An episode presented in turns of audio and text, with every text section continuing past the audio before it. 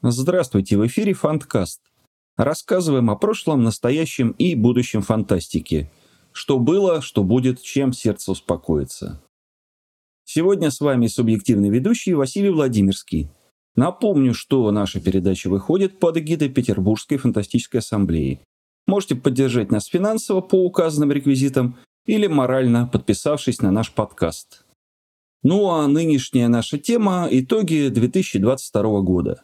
Не замахиваясь на глобальное обобщение, поговорим о нашем небольшом уголке книжной вселенной, а именно о фантастических книгах, написанных и изданных на русском языке в прошлом году. Сразу предупреждаю, что выступаю тут не как представитель оргкомитета Петербургской фантастической ассамблеи, не как сооснователь литературной премии «Новые горизонты», а как обычное частное лицо, читатель, книжный обозреватель.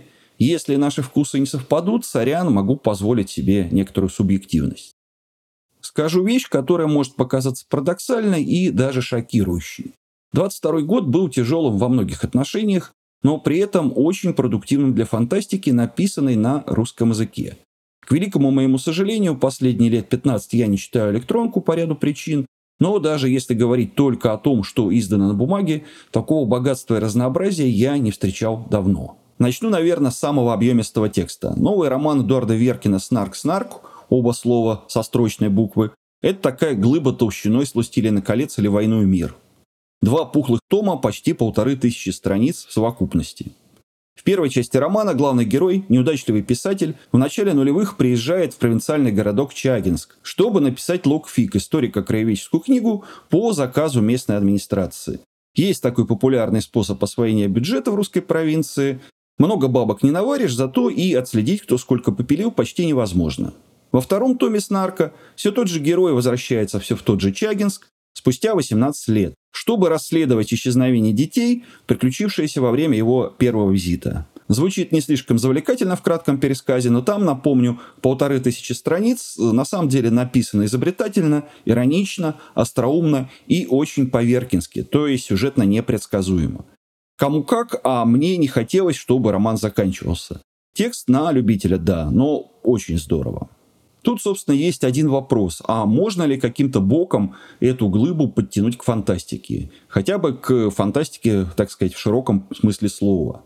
Сам Веркин в «Снарке» пишет, русская готика отличается от прочих тем, что события могут иметь как реальные, так и мистические движущие силы. Иногда одновременно. Фишка в том, что движущие силы снарка автор не раскрывает, ни мистические, ни реальные. Как собрать эту головоломку, неясно. Множество деталей, куча противоречивых подсказок, море фантастических теорий, но заканчивается история открытым финалом. С другой стороны, если подтянуть к фантастике можно, то почему бы нет? Пусть будет хотя бы этой самой русской готикой в веркинском понимании. Ну и да, я немножко беспокоюсь за Эдуарда, как бы кто из чиновников не признал себя в персонажах романа, ударно осваивающих бюджет. А узнать несложно, то, о чем пишет Веркин, происходит повсюду, от Москвы до самых до окраин хотя на окраинах, конечно, чаще. Роман Тима Скоренко «Стекло» датирован 21 годом, но по факту поступил в продажу в 22 Я вообще к книгам Скоренко неравнодушен, номинировал его когда-то на национальный бестселлер, а вот это лучшее на данный момент. Пользуясь случаем, передаю привет автору. Надеюсь, у вас там сейчас тепло, спокойно и есть настроение написать что-нибудь еще. Стекло – такой медленный постап со сложной композицией, недостоверными рассказчиками в количестве, евангельскими аллюзиями и не только евангельскими. Немножко кентерберийские рассказы Чосера, немножко Гиперион Симмонса, все как я люблю. А в медленно умирающем мире будущего 13 людей идут к полюсу недоступности, а по дороге рассказывают свои истории. И не только участники квеста рассказывают, но и встречные поперечные. Где-то врут, где-то не договаривают, где-то обманывают сами себя и так далее. При этом все истории связаны друг с другом неочевидным образом, и эта логика постепенно выстраивается по мере приближения к финалу. Скоренко с этим романом дважды не повезло. Во-первых, «Стекло» вышло накануне прошлого Нового года под елочку, когда внимание читателей и книжных обозревателей было уже рассеяно. Во-вторых, вышла книга накануне 2022 года, когда вообще всем стало не до того. Очень жаль. Думаю, если бы не обстоятельства, о романе говорили бы много больше, он того заслуживает. «Лисьи броды» – первая фантастическая книга Анны Старобинец для взрослых почти за 10 лет. До этого у нее выходил сборник «Карова железа» в 2013 и, в общем, был большой перерыв. Книга толстая, красивая, 700 страниц с лишним. 1945 год, территория Китая, только что освобожденная от японцев, красные маги, беглецы с советских урановых рудников, китайские лесооборотни, красноармейцы из спецназа, недобитые самураи, бесчеловечно экспериментировавшие над людьми и нелюдями и так далее. Короче, населен роман плотно. Драма, боевик, мистика, фэнтези, еще, мне кажется, манга и аниме повлияли. Японцы любят подпустить нешуточного драматизма во вроде бы легкомысленный сюжет, да и отсылки к подлинным историческим событиям они там ценят.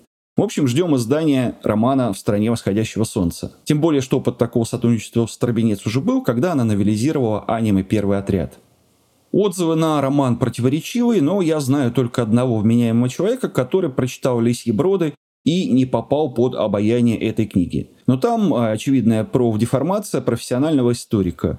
Заклепки у Старобинец не той системы, с китайскими иероглифами она что-то напутала и тому подобное. Остальные читатели вменяемые в восторге, ну или как минимум приняли книгу очень тепло. Хвалят именно за увлекательность, за выстроенную драматургию и за крышесносную динамику.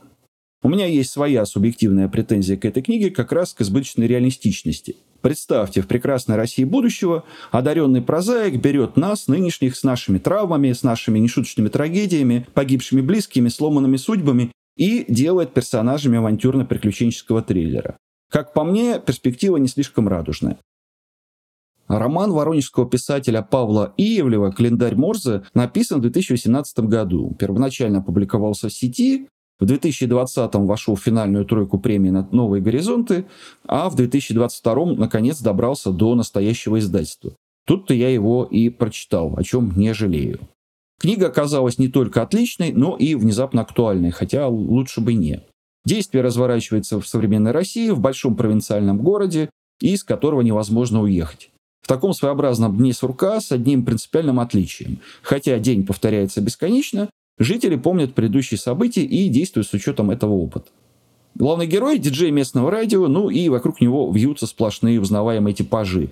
Местные политики, циничный приятель-политтехнолог, гламурная элита, военные, священники, КГБшники, анекдотические фашисты-черносотенцы, которые так и норовят организовать или хотя бы возглавить какой-нибудь погром. Сектанты хиппи тоже анекдотические, но куда более симпатичные главному герою. И так далее. Самое фантастическое в романе, конечно, то, что герой никого не боится, хамит глаза первым лицам города, и все это сходит ему с рук. На мой взгляд, сильно украшает эту историю ирония, переходящая в сарказм. Герой Иевлева много шутит, даже во внутренних монологах. С игрой слов, с цитатами из книг и фильмов, с отсылками к классике. Шутит цинично, часто ниже пояса, но, как по мне, довольно смешно. Если вспомнить Веркина, живущего в городе Иваново, если вспомнить Екатеринбуржца Сальникова, о чьей книге пойдет речь дальше. Похоже, ирония – самый естественный способ выживания, скажем так, в нестоличной России. Иначе недолго и сорваться, как героя Дмитрия Захарова, о котором я тоже скажу пару слов. Про оккультрегера Алексея Сальникова уже сто раз писали, так что не буду углубляться в подробности сюжета. Скажу о другом. Недавно мы беседовали с Алексеем для журнала «Мир фантастики» и пришли к выводу, что у него нет ни одного не фантастического романа. Как бы его ни отмазывали от этой самой богомерзкой фантастики старшие товарищи, все это она, фантастика. Но в оккультрегере Сальников прямо-таки спалил базу. Черти, ангелы, целый э, магический биоценоз в современном уральском городе. Оккультрегеры эти самые, которые поддерживают баланс сил, хранят равновесие. Натуральное городское фэнтези как есть. Если бы лет 20 назад такой роман вышел в серии «Звездный лабиринт», никто бы ухом не повел. А сейчас он стоит на полке с современной русской прозой. И опять-таки никто не удивляется.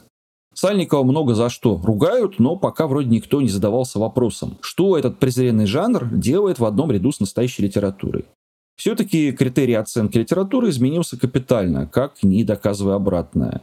Вот это деление на фантастику не фантастику осталось только в головах олдфагов, ну, об этом я уже говорил в одном из предыдущих выпусков фанткаста. Новый роман Виктора Пелевина уже неизменная константа нашего литературного процесса.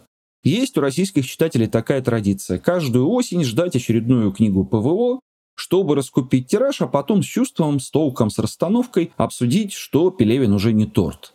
В этом году, накануне своего юбилея, писатель порадовал вторым научно-фантастическим романом подряд. Называется книга «КГБТ плюс».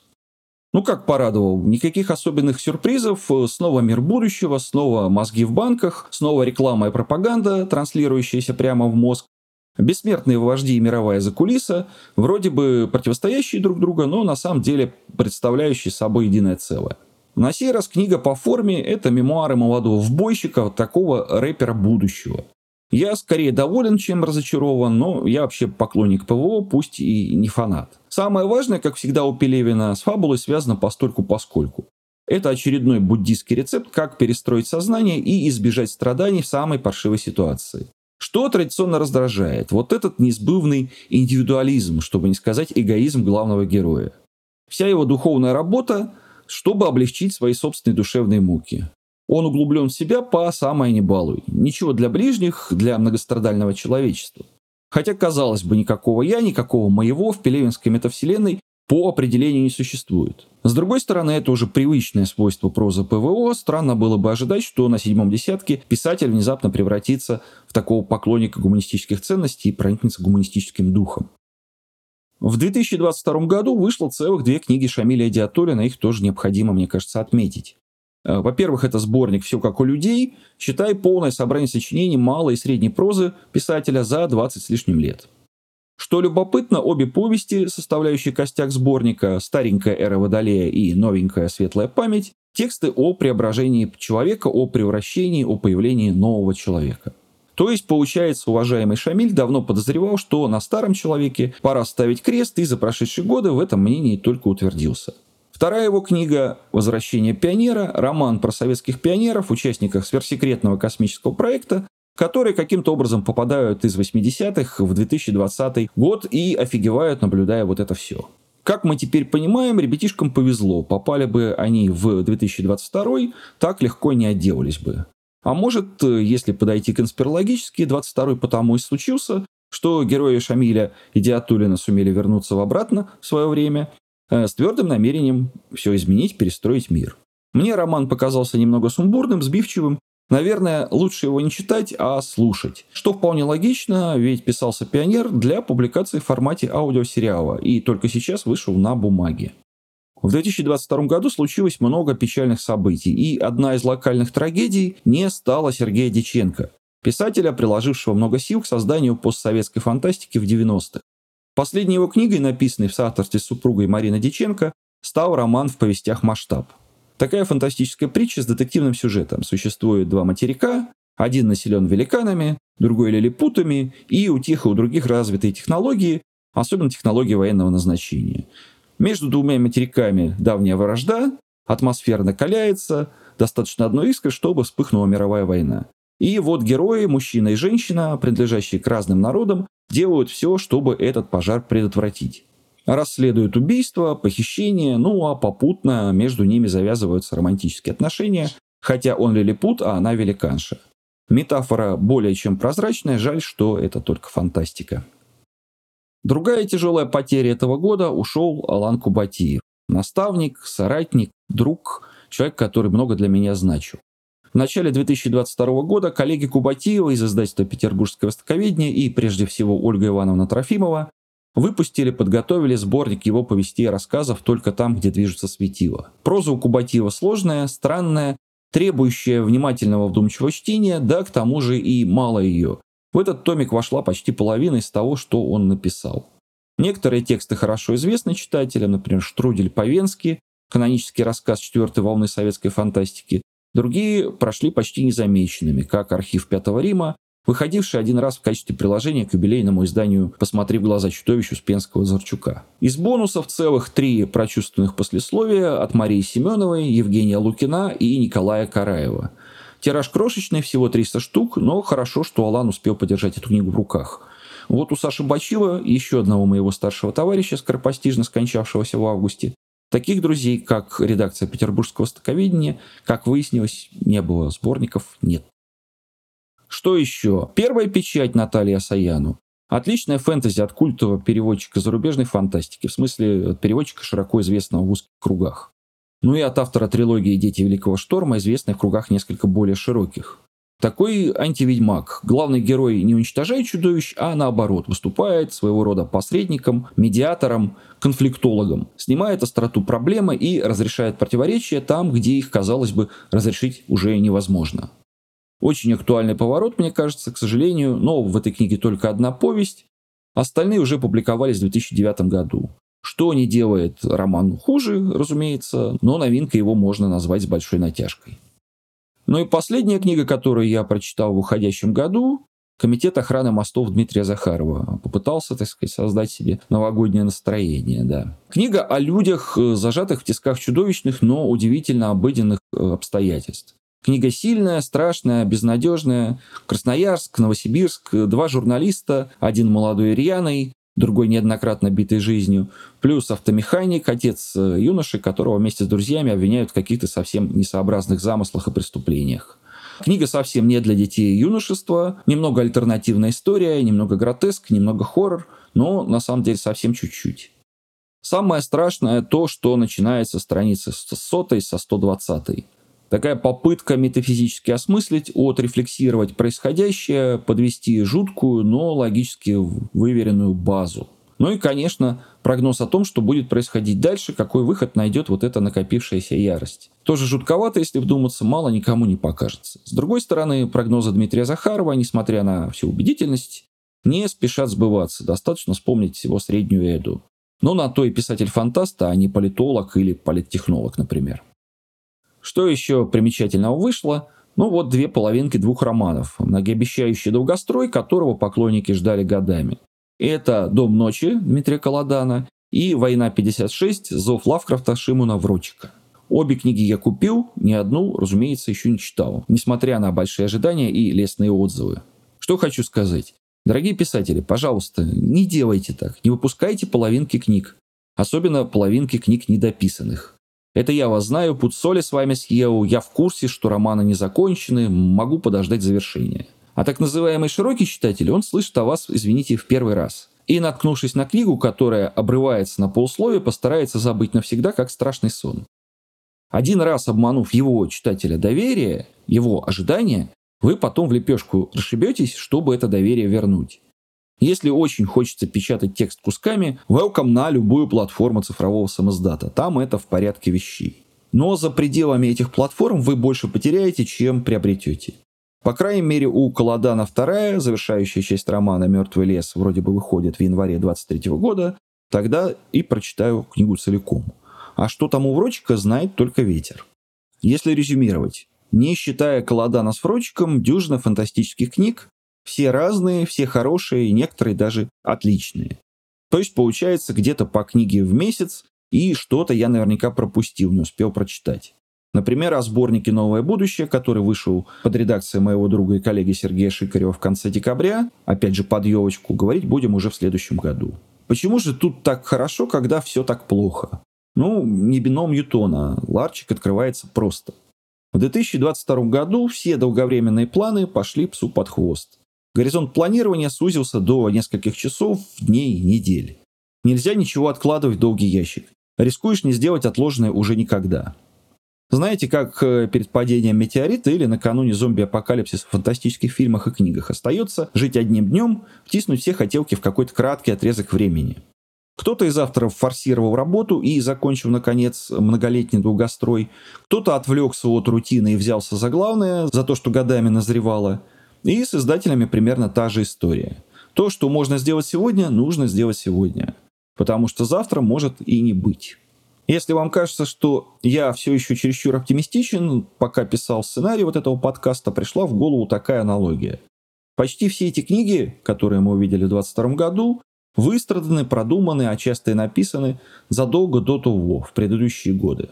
Знаете, как бывает, когда СММщик улетает в отпуск на Бали или куда там нынче летают СММщики, он оставляет посты для отложенной публикации. И вот случается, что его самолет разбился на взлете, мы знаем, что человек уже умер, а в социальных сетях продолжают публиковаться. ГГ, ребята, тут так здорово, я отлично отдыхаю. Жутковатое ощущение, несколько раз сталкивался, но и сейчас э, что-то похожее происходит. Такой привет из прошлого. Хотя я, конечно, хочу верить, что этот конкретный человек пока не умер, а просто приболел. На этой оптимистической ноте, пожалуй, с итогами прошлого года и закончим. Напоминаю, что в эфире был Фанткаст и ведущий Василий Владимирский. Не забывайте донатить и подписываться. И, что называется, до новых встреч в эфире.